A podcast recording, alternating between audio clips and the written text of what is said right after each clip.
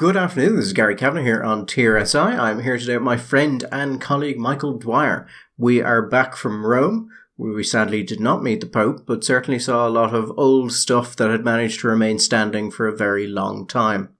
Michael, how have you been? I've been, I've been very well. I, I, I thoroughly enjoyed going around Rome. It seems a ridiculous thing to say, but somebody who lived in the city for six years and has been there a number of times, I'd forgotten what a lot of stuff there is to look at.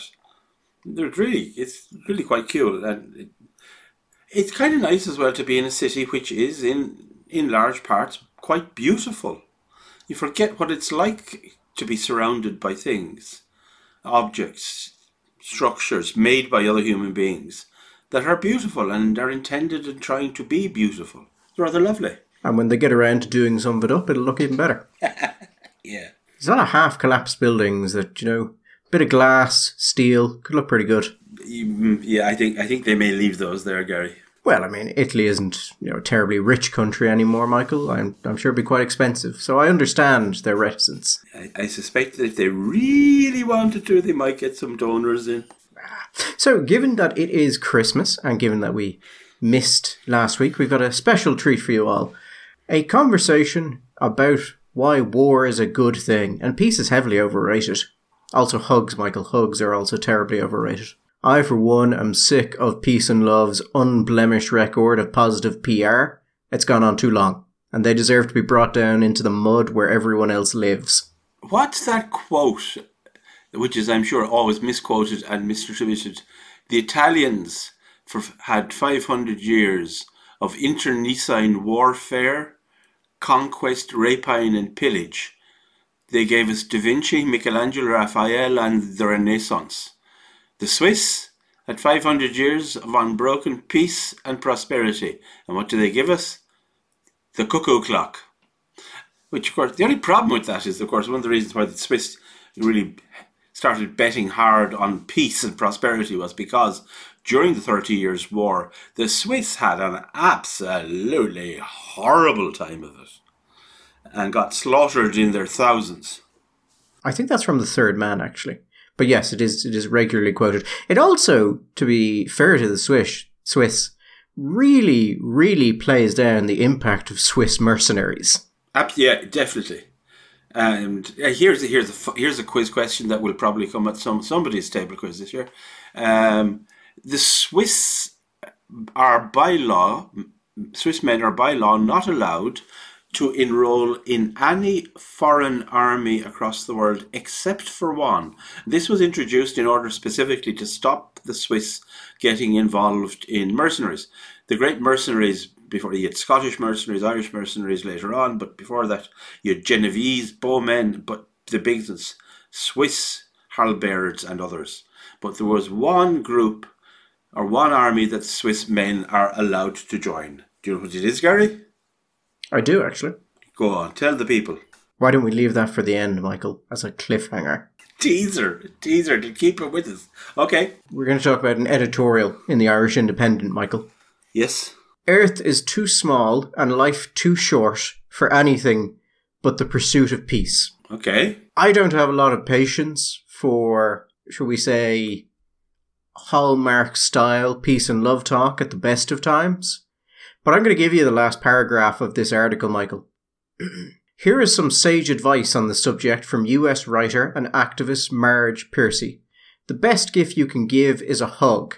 One size fits all, and no one ever minds if you return it. Mm-hmm. It also contains the line It is seldom our differences that divide us, but our refusal to accept them. It is seldom our differences that divide us, but our refusal to accept them. Wow.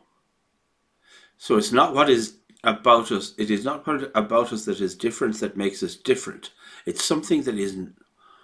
Whoa. Just blew my mind, Gary. Just blew me away. It also contains a, more seriously, it contains a quote from Cicero, which is, I prefer the most unfair peace to the most righteous war. Now, I have not read, Michael, shamefully, most of Cicero's letters to his friends, so I don't know what the context of that was, but I would also say that that's a terrible stance to take. I did read letters, Cicero's letters, a very long time ago when I was a young and callow youth, and can remember almost nothing of them.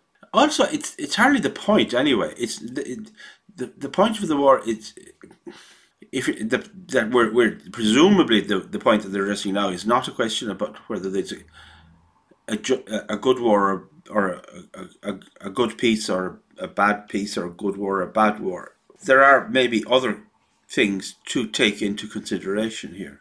But uh, okay, what is the point of the article? Is it basically is it simply saying the Israelis should stop? Is it is it as simple as that, and they just had to get in fifteen hundred words before they could get there? Oh no, no, this isn't. This isn't. It, Gaza is mentioned, but this is not about Israel, Michael.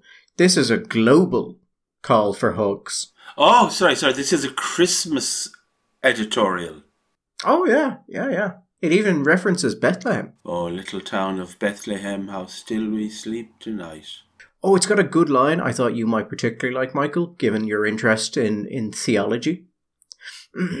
that so many beliefs and religions have been weaponized to create lines of separation instead of the bonds of common humanity for which they were spun should not take from their essential values. Yeah. Is that your, is that your read of, of uh, theology and the formation of religion, Michael? Is the modern church with its, its sure aren't we all the same? Let us all join hands. Is that is that where we go? There are religions, there are denominations and churches that certainly would follow the line. Sure, we're all the same. That everything we have is just uh, as a consequence of the cultural conditioning that we've received. We were born into this particular culture and Therefore, we hold these beliefs. There are other religions out there, Gary, which make what are known as truth claims.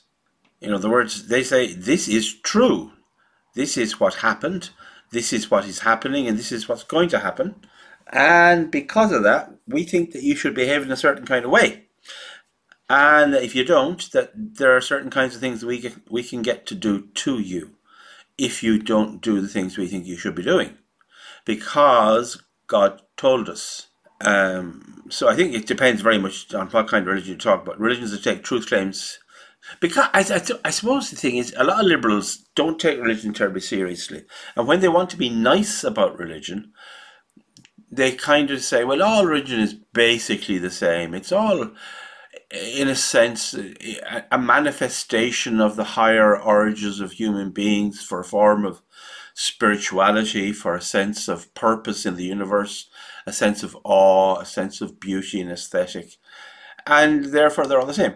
It may be the case, Gary, however, that while there is an element of truth to that, that not all manifestations of this religious imp- impulse are in fact the same.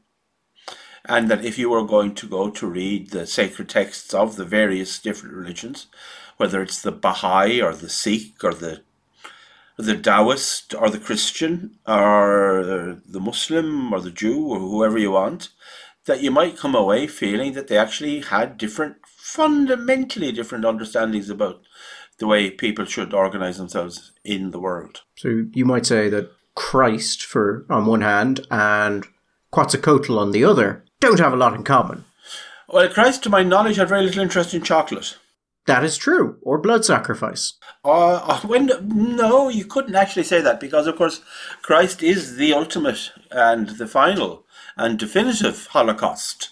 He is the last sacrifice. He sac- he is the figure who takes on to himself all of the sins of the world and sacrifices himself for the world. Therefore, uh, meaning that no more sacrifices shall be needed Quetzalcoatl, on the other hand, was further sacrifices will be needed. For, oh yeah, further sacrifices would very much, very definitely will be needed. Anyway, so the the, the independence is causing for peace and goodwill to all men. I mean, I, I, I don't want to be that guy, Gary, but really, what is so wrong once a year with going and saying, you know what, you know, all the killing and the suffering and the stuff, maybe, maybe lads, not do so much of it. I mean, what's the harm, really? Seriously, what, what, what's the harm in saying you know, war is hell? I hate this sort of over sentimentalized crap where we're going to say this thing because the right thing to say, and we're just going to fill it start to finish with cliches and string it together with random quotes, but it's nothing. It is useless. And beyond that, I think there is an important point that there are absolutely things that are worth fighting for. Whether that is individually or in an organized fashion, as in a war. And this sort of, there's an underlying presentation of peace, Michael, that I fundamentally disagree with. The idea that peace is simple and easy to get to and just involves people recognizing that we are all humans separated only by our unwillingness to accept our similarities. Well, okay, okay. Now that that point I will take because I think the point you're making is analogous to the point that Thomas Sowell makes about poverty. He says that in awful lot of the discourse in economics, uh, well, economics of a certain kind, but certainly in, in, in popular discourse, people talk about wealth and poverty as as if we these were choices we make. Well, the reality is that poverty is the natural state of human beings, and that we have to do certain kinds of things to stop being poor. And we pretty well know what those things are because we know from now when we say stop being poor and stop most be people being poor. There have been places in the world where that have been very very rich, but only very very few people I mean, for a very long time, people in China, there were many people in China or in India that were very, very rich, but very many people were also very, very poor. But the idea of a, of a, of some kind of a distributed level of wealth is basically something which has happened with the rise of market uh, economics uh, uh, functioning coming out of Europe. So that sense that yes, I think I take your point. I mean, if you talk to anthropologists who are, who are going to be honest with you, social psychologists, they would tell you the first thing that's true about the human being is that we are groupish. This is a phrase that Jonathan Haidt uses. Haidt uses a lot. He says we are groupish, we are tribal, we are shaved apes. And I think a salutary thing to do every so often is to go on YouTube and look up you know those videos of chimpanzees hunting monkeys? Oh, yes. Yes, good fun. Yeah. Remember, they are our closest cousins in the animal world. They are the animals which are closest to us. And Gary, they're having a good time of it. But they're having a horrifically savage time of it also. So the idea that peace, it seems to me mm, far more likely that peace is something which is very difficult and hard and and also is usually the consequence of a certain kind of political organization. Because also, if nothing else, and this, it, it, it is also about the rule of law. And in, increasingly, when we talk about when, relationships between other states, we're talking about international law, which, as Gary likes to point out, is very often just a notion rather than a reality. So, on to the next problem with peace. Yeah. The idea that peace is the most important thing. If you're in a situation, Michael, where, let's say you have peace, but you don't have freedom. Yeah. Is it justified to fight against that? Because if peace is the most important thing, then no. Or if you're in a system where there is peace, but let's say uh, there is hoarding of wealth amongst you know, a tyrant or an elite, and your family is starving, well, then, if peace is the most important thing, your duty is to die quietly. Are we really having this conversation? Yes. Okay, fine. Well, first of all, okay, I'll go back to Aquinas, and I'll, I'll, I will agree with Aquinas. I'm sure he's delighted. Aquinas would say, first of all, uh, like all the medievals, well, most of the medievals anyway, he would say that there there exists such a thing, a right, what what what was called a right of tyrannicide. That the if you are ruled over by an unjust tyrant who imposes unjust laws and misery on the people, then the people have the right to rise up against the tyrant and to depose him using violence. The people have a right not to obey to obey unjust laws. However, Aquinas does come along with uh, this qualification. He says, laws are so necessary to the well being and order and peace of a society, of a community, that we have to be very careful about how flagrant, how, how, how would I put this? How eagerly we go after law breaking. Just because a law is in itself unjust doesn't mean that necessarily we are justified in breaking it. If the law is inconsequential, if the outcomes of the law are not so terrible, if they don't really damage our lives so much, if it's it's just it's an annoyance, it's a pettifogging thing. The importance of keeping the law is higher than the morality, the, the, mor- the morality, shall we say, of breaking the law. So we we have to put we have to have a very high value on law, and therefore we have to be careful about when we choose not to. Now the second thing is uh, not to be sounding too postmodern about it, Gary, we need to look about what we mean by the word peace. Because if you have a society where you have food is being hoarded by a small elite, and many, many people are, in fact, as a consequence of that, dying of hunger, then I can think you can have a very reasonable argument to say that that is not a society which is at peace anyway that that you're killing people. You're not killing them with guns or with bullets or with pikes, but you are systematically engaged in violence against them. It might shock you to learn this, Michael, but the editorial team of the Irish Independent have put considerably less thought into what they mean by peace than Aquinas. I am shocked. I am shocked by that. Which is important to me, as I'm not arguing against Aquinas. I'm arguing against the editorial board of the Independent. Okay. All right. Okay. And just as a final point, here's another line.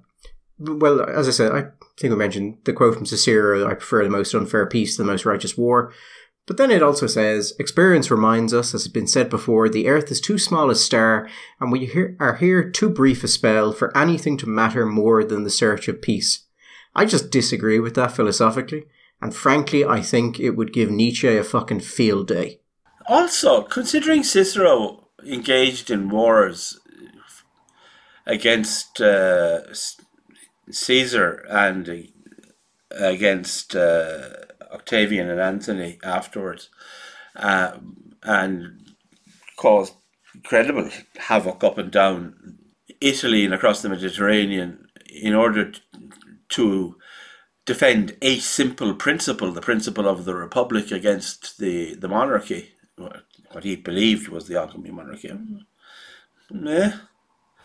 I'm not sure that Cicero really has been consistent on that. But then again, your consistency is the hobgoblin of mediocre minds.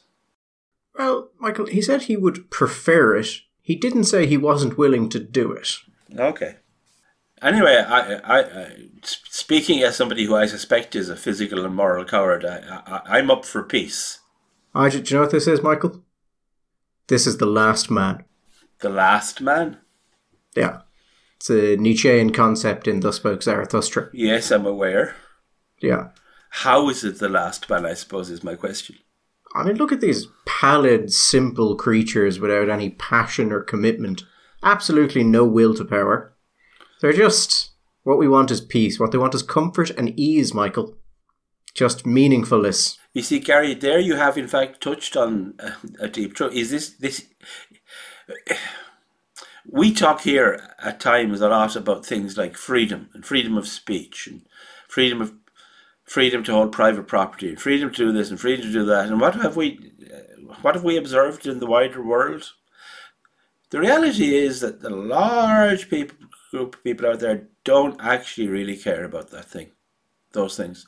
They don't care about the great high freedoms. They don't care about the great rights. They care about having an ordered society, a warm place to sleep, a dry place to sleep, peace in the streets.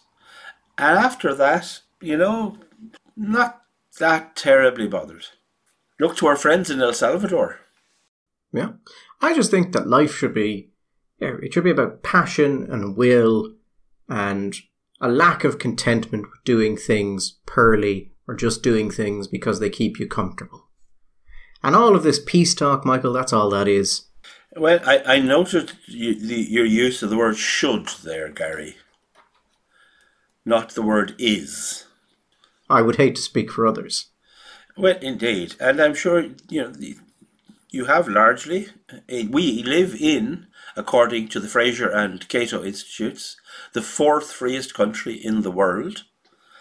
So I think you have a large degree of freedom in order to pursue that life that you describe as being the life worth living. No, the age of warlords is done, Michael. At least for the moment. Oh no, late world is not done, Gary. You just you hang around long enough, the way to the warlords is on its way back. Can I be honest with you, Michael, given that it's Christmas? Go on.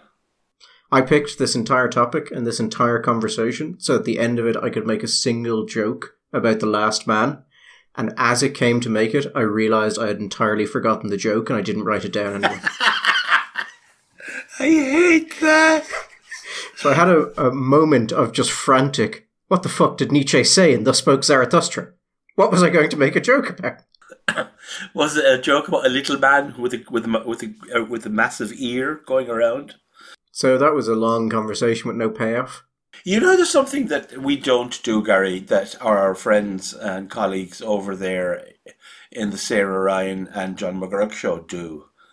Uh, they give shout outs and they talk about the the listeners' responses and their criticisms and their plaudits and what nice things they say about them and sometimes what not nice things they say about them. And we never do that. And I'm happy enough because I'm happier really imagining that basically nobody ever actually listens to this because that makes me feel safer and happier. Anyway, I want to give you a shout out because uh, we have had, had a number of comments, nice comments about from uh, Emer. I want to say hello to Emer and wish her a fröhliche Weihnachten. When you said the, the thing that we don't do that the other podcast does, I thought for a second that you were going to say accept or take on board any of the feedback that says the show is incredibly pompous or has delved so far into in jokes and references that no one could reasonably be expected to understand that it is borderline incomprehensible at its worst. Oh Jesus, Gary! I think the pompous that pompous ship, ship has sailed long, long ago. Even I occasionally consider the show pompous. And to give you, to situate that properly, I am a man who has taken LSD and hiked up a mountain so that I could get to the top of it as the sun came up and listen to jazz. Like, I know pompous. Oh God! I hope. And even I recognize the accuracy of that critique.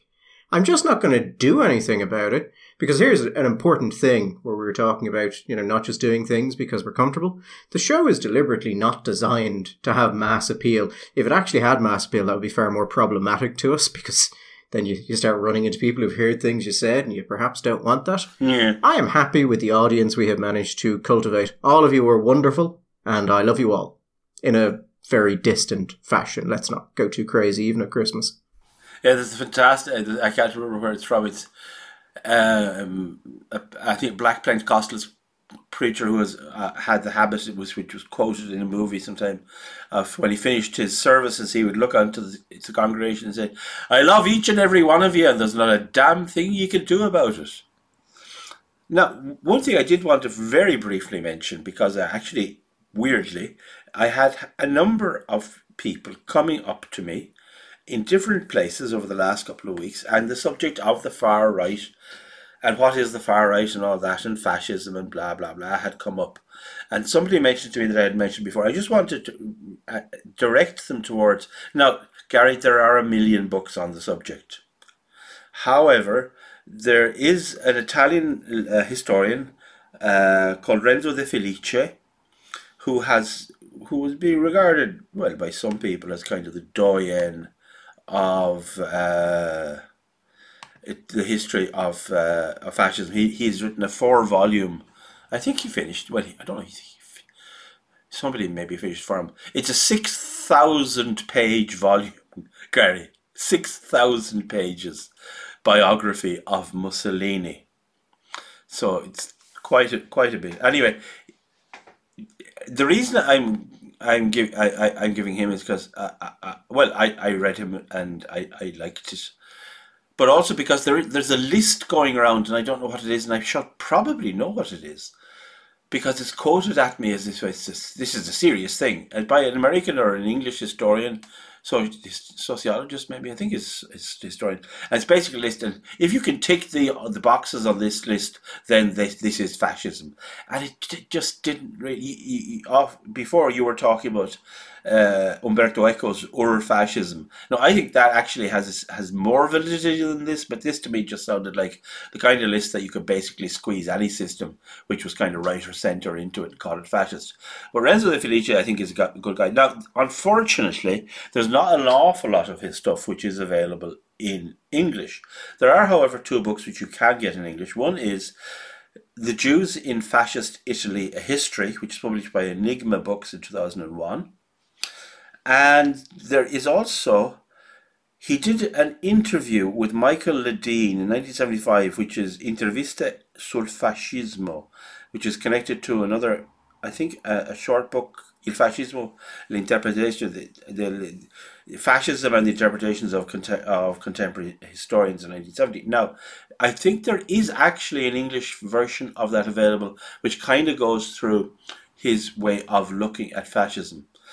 Uh, the two things I'd say you could say about Renz about De and briefly because we're not going to talk about him a lot, is first of all he doesn't regard uh, fascism as a reactionary force, as in a reaction to the rise of the left, but rather something which springs from the Enlightenment as a valid ideological expression of the of the needs of the desires of the bourgeoisie in much the same way as Marxism.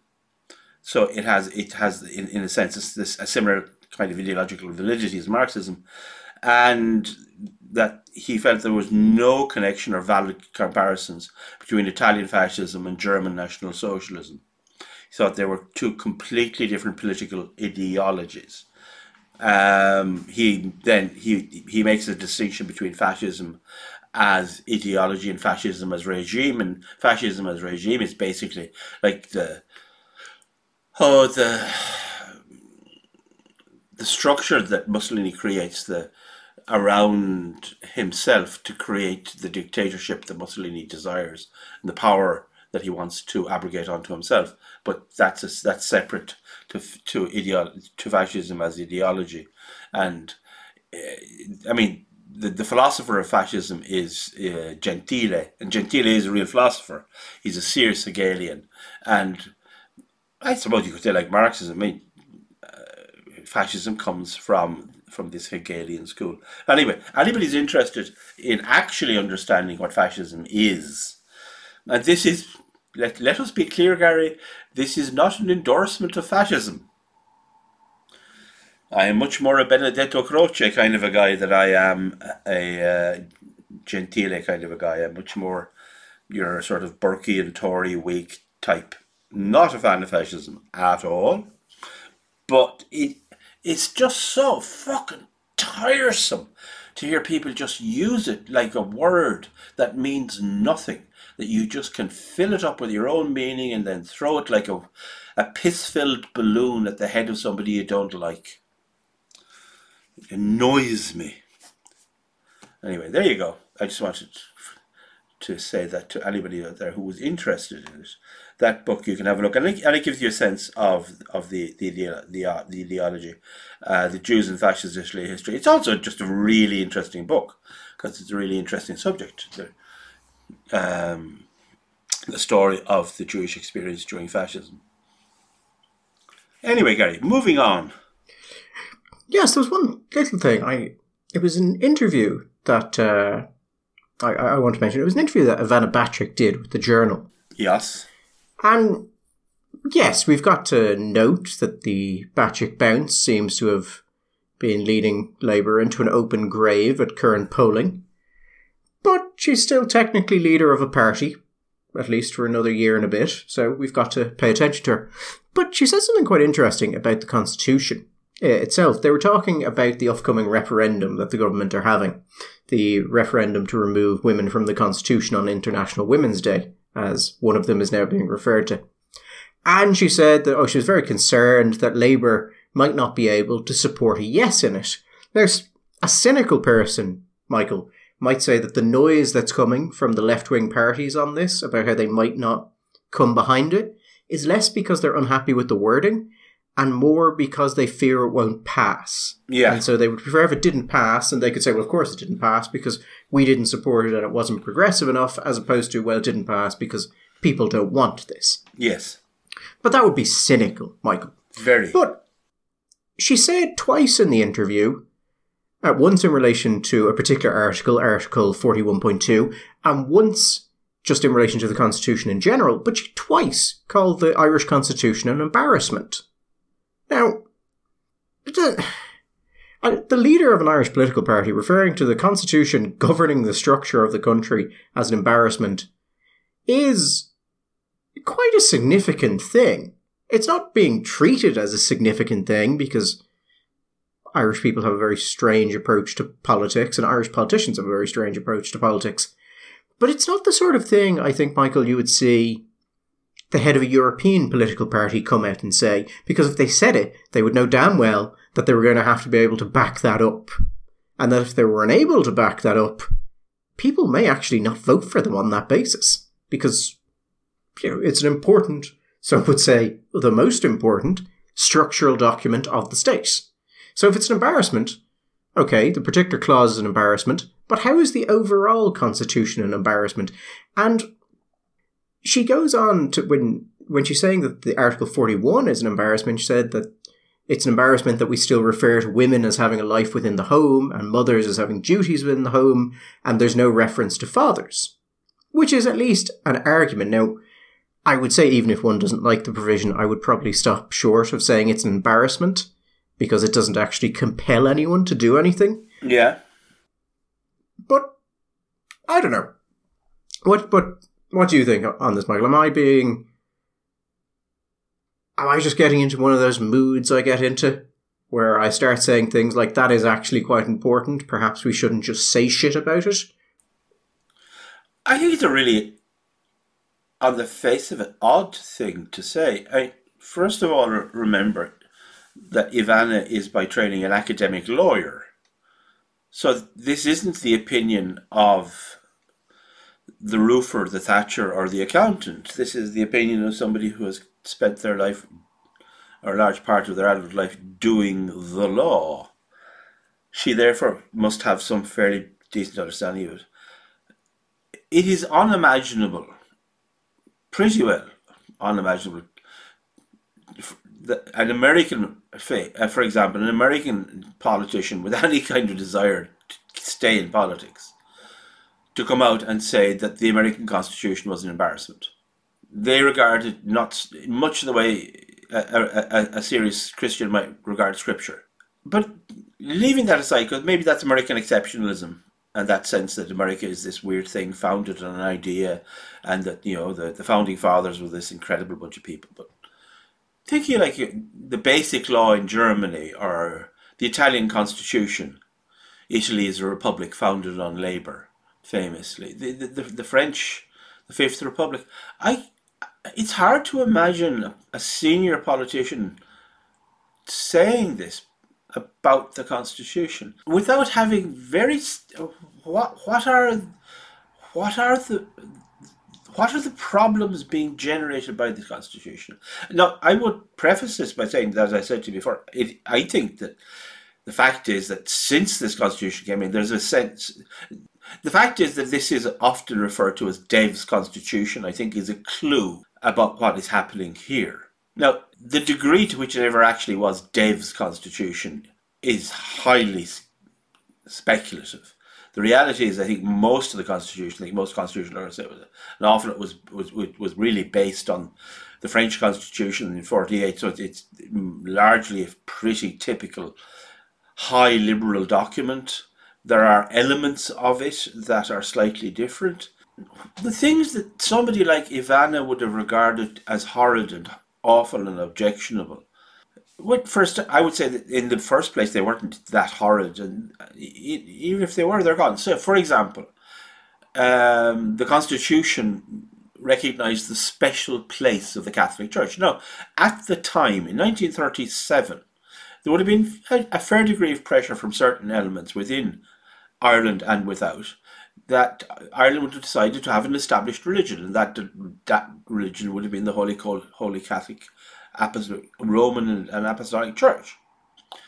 But they chose not to. Um, but they, and they say, oh, but the church has a special role, which it had absolutely, it seems to me, no juridical consequences really. It, it also recognised the existence of other uh, faith communities like Presbyterians, Methodists, Anglicans, and Jews. And I don't think that that's something that should be discounted so quickly. That in 1937, when the rest of Europe was was sweeping, and not just the, the parts that we think about of being the bad boys now, but some of the good boys too, were passing fairly significant anti-Jewish legislations and had systemically anti-Semitic uh, systems of government and power and civil servants, universities, whatever, that the Irish Constitution recognised the existence of the, Jew, the Irish Jewish community is something which was both admirable and important. After that, what? It, it, it's strong on property rights, it's strong on family uh, rights. If it's an embarrassment, then she should be able to point to a whole series of places where it fails functionally as a foundational document to be able to be the basis for the kinds of the laws that we are that we want to pass today. I, I haven't heard that discourse. I haven't heard the great lacunae that exist because of the Constitution. Is the problem with the Constitution that it's too hard to change? That it requires a plebiscite of the people. Is that the problem that she would prefer it to be done in Parliament, which can be done? Some par- some constitutions can be can be changed not by a plebiscite, but rather by maybe an, an extraordinary majority within Parliament. You know, one thing I would note here is when I saw the, the comments by Ivana, it got me thinking about the the first the plebiscite on the draft constitution in, in as you said 1937, Michael, and I started going through the the Department of Environment, strangely enough, has published uh, the details of every referendum published in the uh, 20th century, and the results are broken down by constituency. And because that sounded more interesting to me than it probably would to a sane person, I started going through it, and there's some really interesting results. Like the the draft constitution. I've said before I don't believe in compulsory voting because I think there's a lot of people who just don't want to vote uh, unless it's something of immediate interest to them, or people who will rightfully say, Well, I don't know what's happening, so I'm not going to vote because I legitimately don't know which way I should vote, which I think is a laudable thing for someone who legitimately is ignorant about what's happening to do. Do you know what the turnout was um, for the draft constitution vote? God, I should know that. I'm sure at some stage in my life I did know that. I have no clue. 75%. All right, okay, decent. Decent, but, you know, not 90%. But the one that I found most interesting, and I only do one of them, although there are, I'll I'll put a link to this in the thing so people can look at if, if anyone else is interested in it.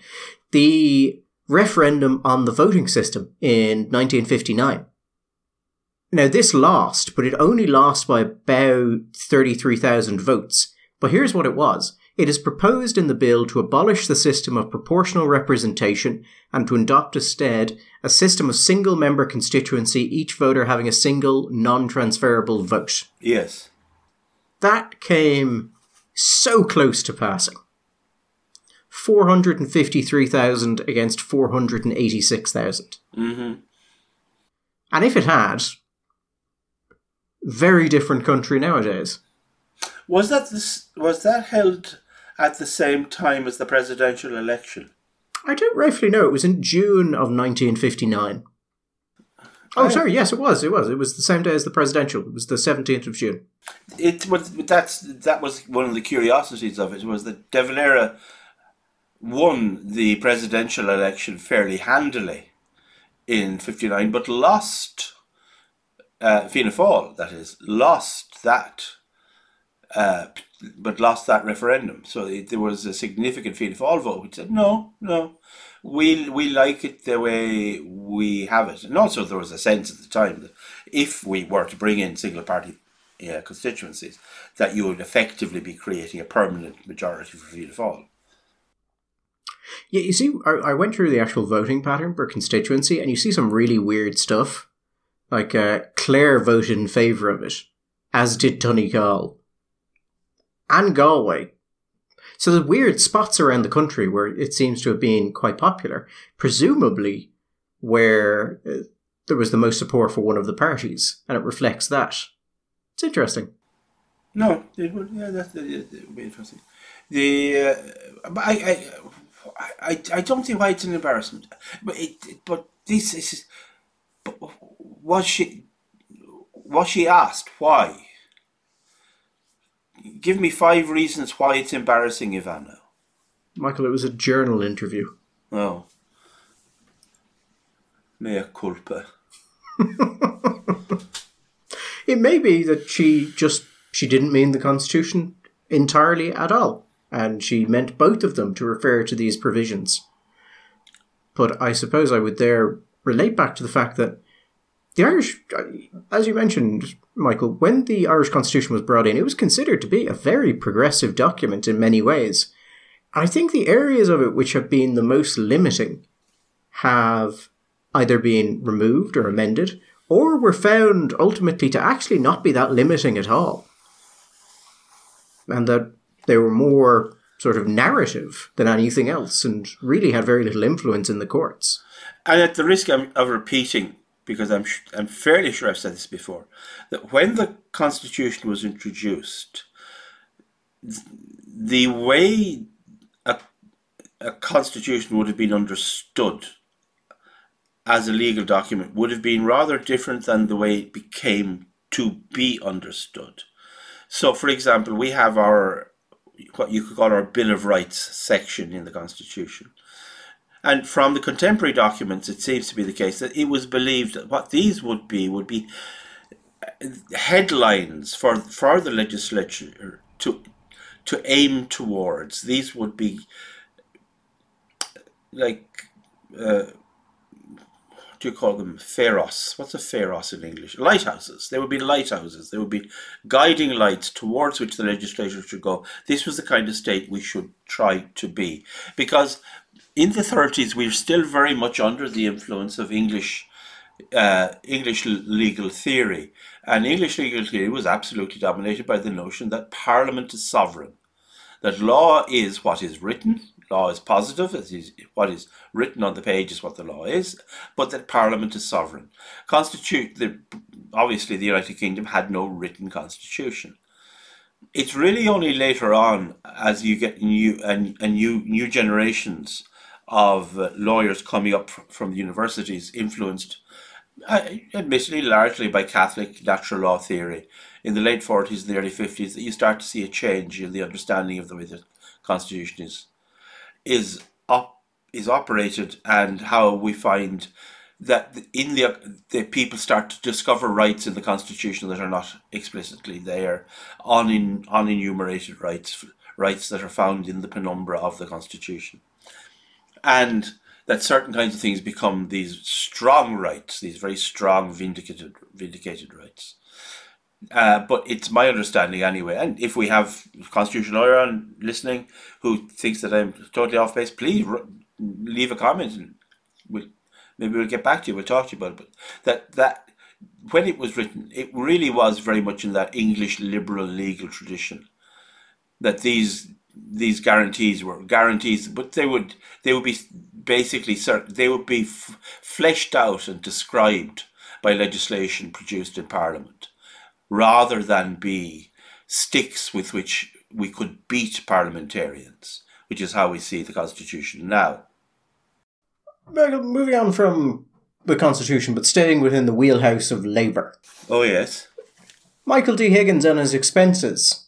Yeah. We have. We do you remember we talked about this before?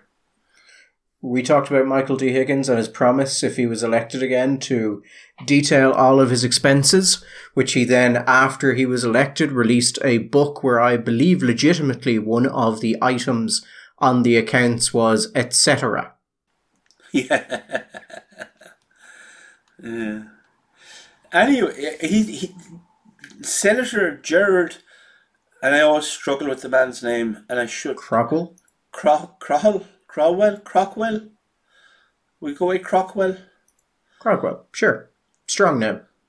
Senator Jerry Crockwell has its Maybe not the right name, but a strong name. and the Irish Mirror describes this as a scathing attack on the president. Sarcastically, Gary, sarcastically, you could learn from this man, referring to him as the great socialist and defender of the marginalised. I'm quoting here. When Michael D. Higgins ran for office President of Ireland, he gave his word that he would seek only one term, recalled Crowell. As we all know, he adapted to the trappings of office and decided for a con- to contest a second term. Um, the independent senator called, and this is an interesting one, called on Senator Higgins to, or Mr. Higgins on, on Uachtaráin, I should say, to publish details of contractors who have re- received funds from the office's 250,000 euro budget for professional consultancy and other services. Are these people selected through an open and transparent competition? He asked. Well, that's not an unreasonable question. Or is it? I don't know. Is it? Well, I think a, a note that we should make here, because this is something I've run into myself, the office of the president is entirely exempt from freedom of information requests. Ah.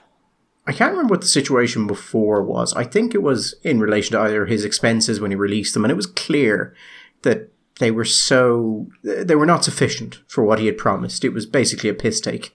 So I'm not sure if I tried to look into it on that, or if it was about some of the um, overnight and travel subsidies that were paid out, where the numbers that were given were so high that it either had to be an extraordinary amount of people or be or payments at a, above the civil service rate, which would be the, the standard that would be done.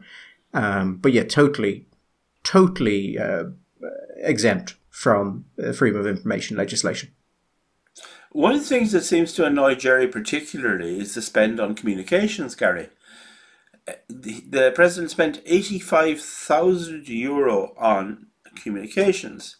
And Jerry comments Given the fact that the president and his wife's every utterance is reported widely in print, radio, and on TV, what on earth does he pay for?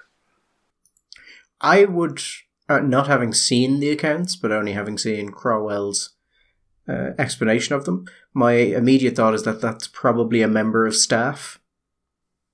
It's in the right kind of ballpark for someone in that position for the president. That is what I would have thought too. But from the breakdown that was given afterwards, it seemed to imply that the figure that was the total figure for salaries was actually separate from that. Yeah, because I remember he got into trouble at the last election because there was claims he was staying in a 3,000 euro a night hotel suite in uh, Switzerland. Yes, on Lake Geneva. Well, I mean, that sounds lovely. This is going to sound, I admittedly, I would imagine to listeners a bit strange, but 3,000 euro a night for a suite in certain hotels is actually not bad at all. In, in other areas, it's incredibly high, but it depends what you're looking for, basically. Is it unusual for a high ranking state official? In Ireland, yeah, probably in Europe, if you're dealing with, let's say, uh, uh, the French president, I would say no. I would say not even close to it. I saw a documentary once about the fr- about the kitchens in the Élysée Palace. Oh, Gary, I don't think the kitchens in in Áras an Uachtaráin match up to it at all. It was fantastic. There was there was a whole section on the sh- the head chef, the chef de cuisine, work working with different people who were go- who were trying to supply baguette to the to to the Elysee. And I, I, it briefly made me want to be French, Gary. That a country took their bread rolls quite so seriously. I think if you're French, you'd be proud. Because these are the important things in life. I have generally found when dealing with the French, and not just the French, there's a number of other countries that have this, and it's very different than Ireland.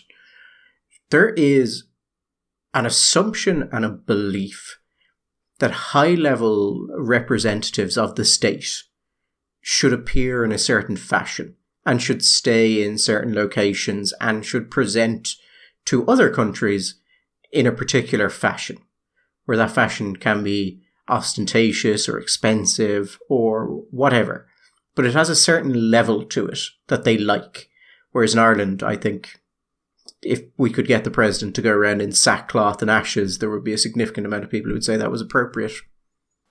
Yeah, and to be honest with you, I of all of the various things that Michael D. Higgins has done to the presidency and during the presidency, where he has spent his nights when when visiting Lake Geneva and what he has spent in his communications really is low down the list. And also, by the way, I have well we will see. I doubt that his popularity ratings would shift one percentage point on the basis of uh, this particular article becoming popular or going viral. No, no, no, not at all. One thing that I did find quite interesting is during the week when the Irish Independent noted that Peter Casey was considering running for office, there were a number of comments from people who would not be very strongly of the right, making the point that uh, Higgins' expansion of what the president is expected and allowed to comment on may come back and bite those people pretty quickly in the ass if Casey gets in. I understand the con- well, shall we say, the concern that people have, but actually, ultimately, that won't be Peter Casey's choice to make. Peter Casey might want to make that choice. It will depend largely on the energy or the interest of the government of the day. Michael D. Higgins has been allowed to behave as he has because the government of the day has allowed him so to do. We are told often, and maybe apocryphally, that when Mary Higgins, Mary uh, Robinson was elected president in 1990, for the first two years of her presidency, when Charles J. Haughey was Taoiseach, Mary couldn't go for a walk in the garden without permission from the Taoiseach's office.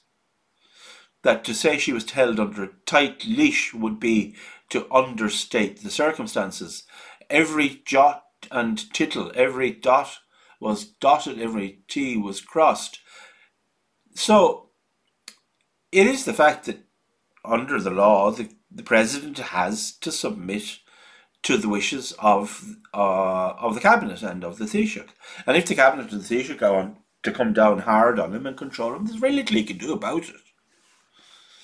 He can have the odd burst out, but realistically speaking, if he's going to stay within the parameters of the law, he will he'll he'll have to deal with it. He'll have to deal with the government. He'll have to find a more subtle way of being subversive than the way that Michael D. Higgins. Michael D. Higgins hasn't had to do anything because he hasn't been in any way controlled. There's been no desire to control him from the governments that have been in power whilst he has been president. So while there might be a concern that somebody who, who was elected, not like, like Michael, but someone from the right, might go on some kind of horrible right wing rampage, I think actually it won't happen because the government will draw him in and they'll just nail him to the floor and say you can't leave. And I think that might be an appropriate image to end this on, giving it is, after all, Christmas, Michael. Absolutely. It's a nice Christmassy image. President with his feet nailed to the, nailed to the floor of Áras an Uachtaráin. Well, I, I meant just the general image of a man getting nailed to something. that happens later, Gary. That's Easter. Anyway, have a happy Christmas, uh, a lovely St. Stephen's Day, and a lovely New Year. We will be back sometime in the middle of it all. All the best.